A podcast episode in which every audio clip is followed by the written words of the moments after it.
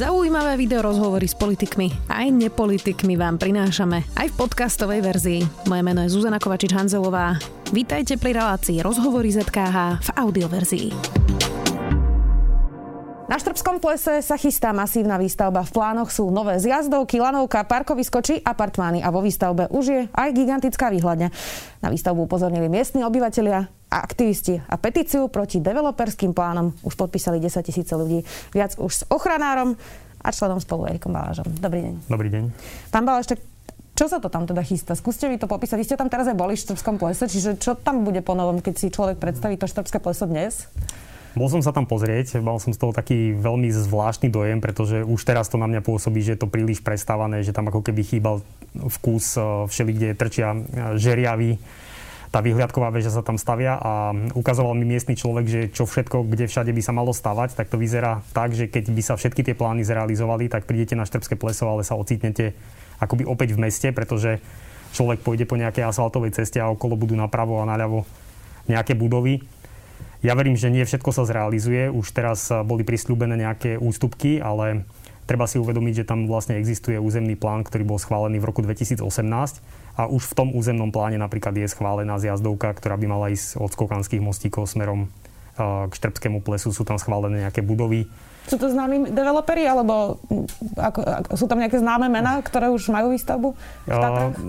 Ja neviem, neviem sa úplne vyjadriť k tomu, že kto všetko tam chce stavať. Viem, že e, na niektoré veci tlačili, alebo teda hovorí sa aj vlastníci pozemkov, že napríklad Urbariat, ktorý vlastní pozemky na Mlinickej lúke, čo je vlastne e, taká tá promenáda na Štrbskom plese, kde napravo naľavo je lúka a teraz by tam mali byť postavané nejaké nejaké budovy, parkoviska a tak ďalej, takže to je bolo vlastne preto, že ten urbariat e, za tým vidí nejaké financie, takže chcú tie svoje pozemky akoby zúžitkovať, takže nemusí to byť nutne len akoby tlak developerov, ale pôsobí to veľmi zvláštne tým, že e, ako keby nemá to ten jeden koncept, nemá tu jednu, tú jednu myšlienku, ale tu si nejaký developer niečo vybaví, tam ten urbariát, tam sú historické nejaké veci, ktoré majú bohviakých vlastníkov sú tam polo rozpadnuté obrovské budovy, ja neviem, hotel FIS, ktorý je čiastočne zrekonštruovaný, ale časť je rozpadnutá.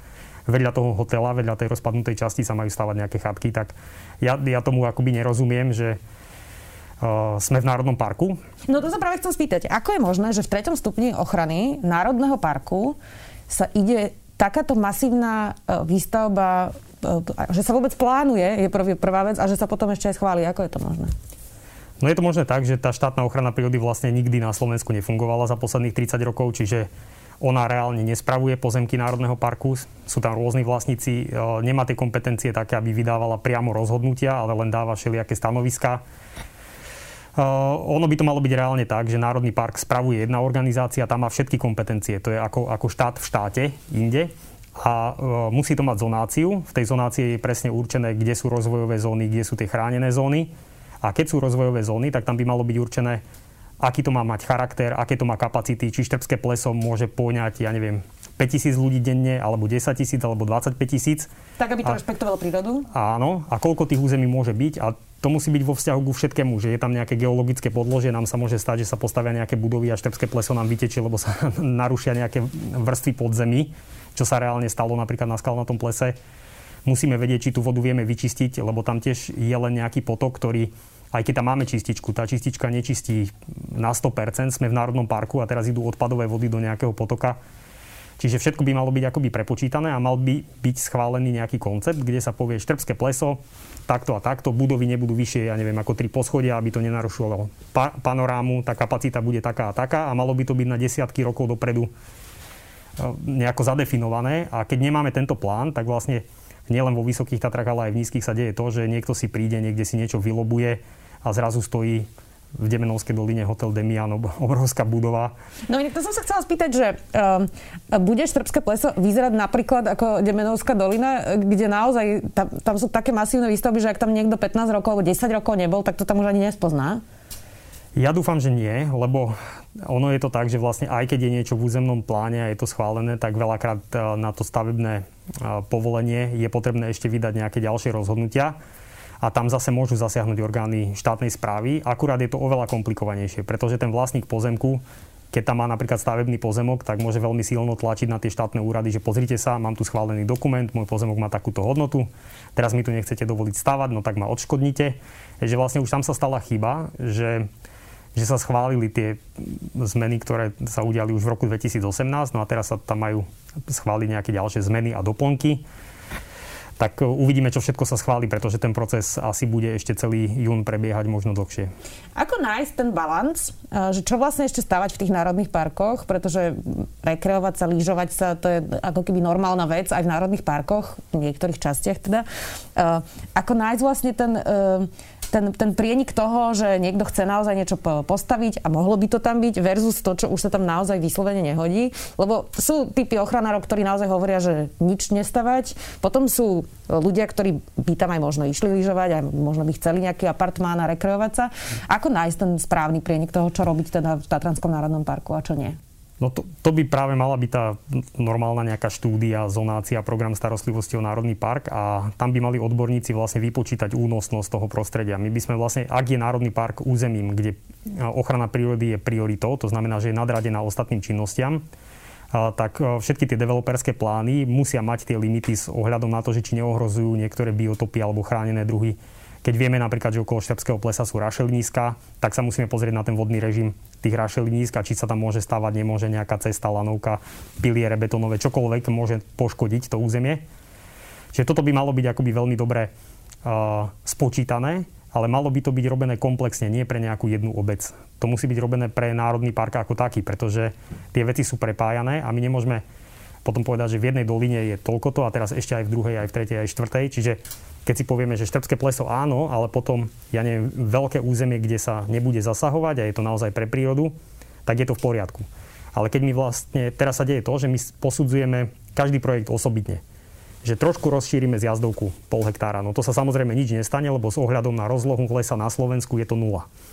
Potom pridáme nejaký hotel, potom pridáme cestu, potom sú tam holoruby.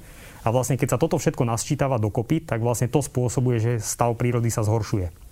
Koho je chyba, že ešte nemáme takýto, takýto plán? Ako je to možné? Už o tom roky diskutujeme o zonácii, o tom, že nedostatočne chránime naše národné parky. Prečo to ešte stále nemáme? To je čisto otázka politickej vôle.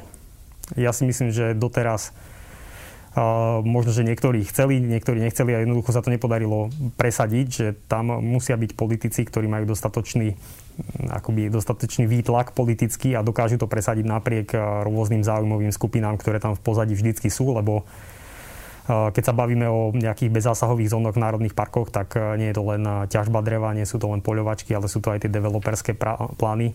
A treba tam dotiahnuť hrozne veľa vecí, že ak môžem ešte, ono to nestačí nakresliť tú čiaru na mape.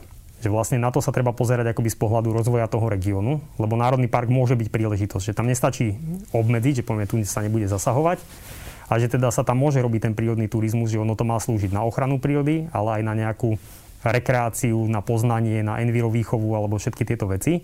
Ale treba to dobre nadizajnovať v tom pláne a možno aj štát by mal do toho trošku investovať, do tej infraštruktúry, ako keby toho jemného turizmu. No a vlastne keď sa to celé urobí dobre, tak vlastne aj tí miestni to berú ako benefit.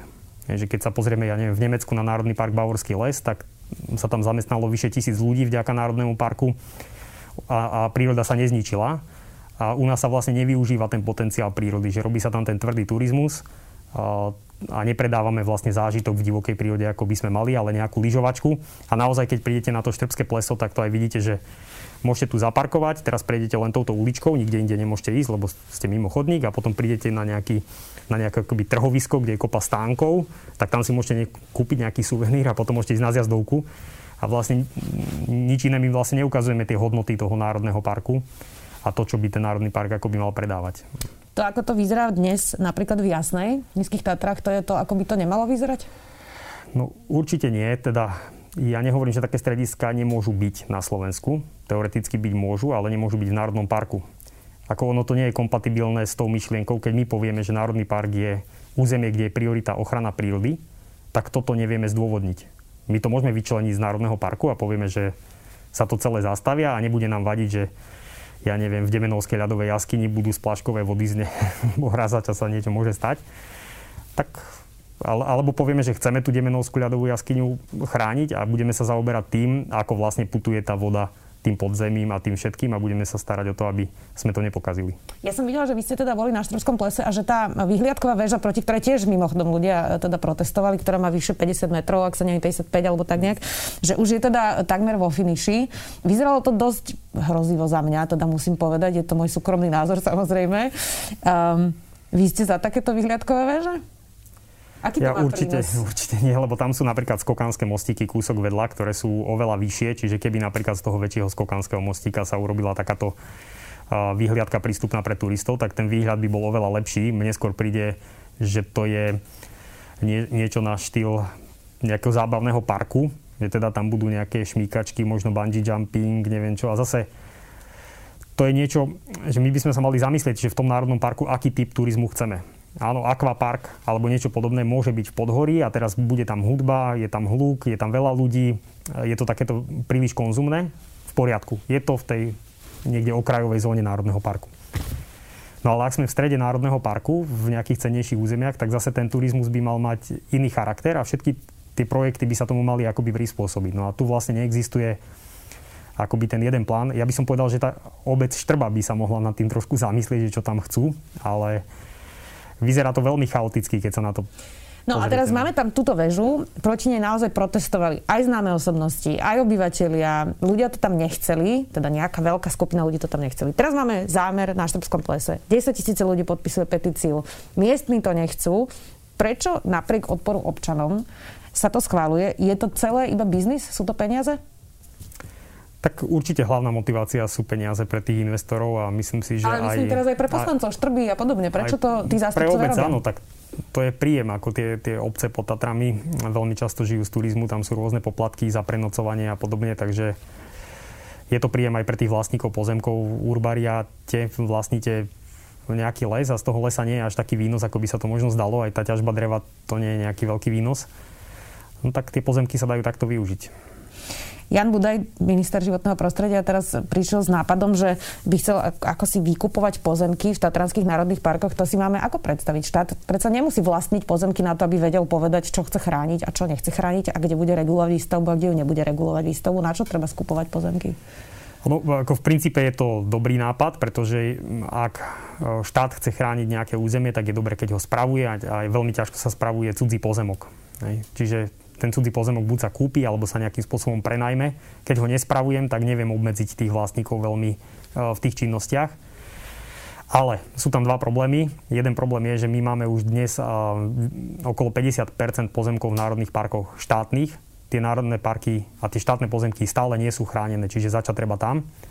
A po druhé, tie súkromné pozemky sú veľmi často urbariáty, to znamená, to je podielnické vlastníctvo, kde mnohokrát sú stovky, niekedy aj viac ako tisíc vlastníkov jedného pozemku a je veľmi ťažké také niečo kúpiť. Čiže to je, ja by som povedal, že absolútne nereálny cieľ, že nejak vo väčšom skupovať pozemky v národných parkoch.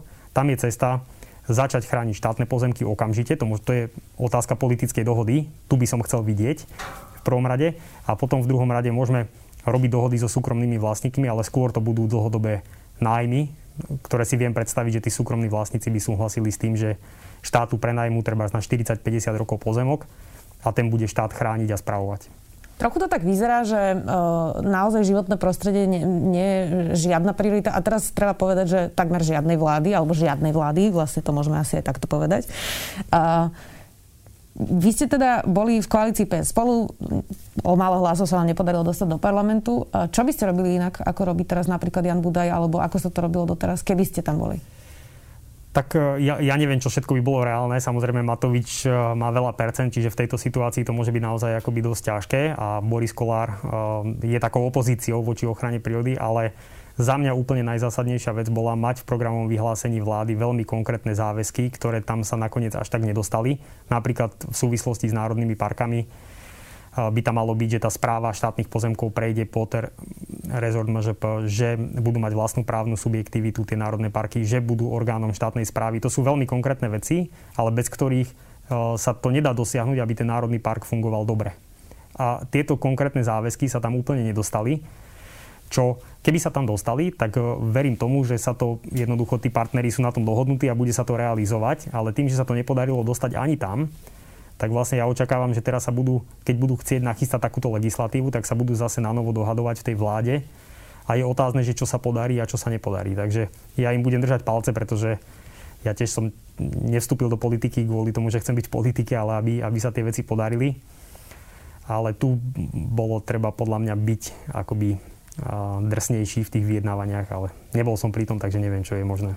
Záverečná otázka, vrátim sa oblúkom k tomu štrbskému plesu. Mm, koľko percent tomu dávate, že naozaj bude taká masívna výstavba? A uh, prečo Slováci ešte stále nedošli uh, do bodu, že by si viac vážili tie Tatry? Nie sme veľká krajina, nemáme veľké územie, ale Tatry sú teda krásne naozaj. Prečo stále ešte sme nedošli do bodu, že uh, by sme si viacej vážili Tatranský národný park? Tak eh, ja, ja teda si myslím, že niečo z toho sa zrealizuje. Ja, ja som presvedčený, že 100% sa nezrealizuje, že jednoducho mm, aj tá obec ústupí, aj ten Národný park využije všetky možné páky, aj ten minister teda sa zasadil, aby, aby tam sa nezrealizovalo všetko. Takže ja si skôr myslím, že z toho plánu sa zrealizuje niečo, ale či to bude 20% alebo 80%, to si netrúfam vôbec akoby odhadnúť. A čo sa týka tých Slovákov a vzťahu k národným parkom, k prírode, ja si myslím, že sa to postupne zlepšuje, že je to vidieť, že pred možno 20 rokmi to nebolo zďaleka také dobré v tom povedomí, ako to je teraz. Je to vidieť aj na tom, že vlastne všetky politické strany o tom aspoň verbálne teda hovoria, že áno, chceme, samozrejme súhlasíme so všetkým. Otázka je, že čo sa podarí urobiť, pretože nie je to úplne jednoduché. Ten národný park, ak má fungovať, to, čo som hovoril, ono to musí byť urobené komplexne aj z pohľadu toho rozvoja regiónov, aj všetkých tých kompetencií a tak ďalej. Takže treba sa dohodnúť, treba mať eh, schopných manažerov, ktorí budú vedieť tie projekty realizovať. A verejnosť musí politikov kontrolovať, to je ďalšia Jasné, vec. Ďakujem veľmi pekne, že ste prišli. Dnes tu bol ochranár a člen spolu Erik Baláž. Ďakujem. Ďakujem pekne. Počúvali ste podcastovú verziu relácie Rozhovory ZKH. Už tradične nás nájdete na streamovacích službách, vo vašich domácich asistentoch, na Sme.sk, v sekcii Sme video a samozrejme aj na našom YouTube kanáli Denníka Sme. Ďakujeme.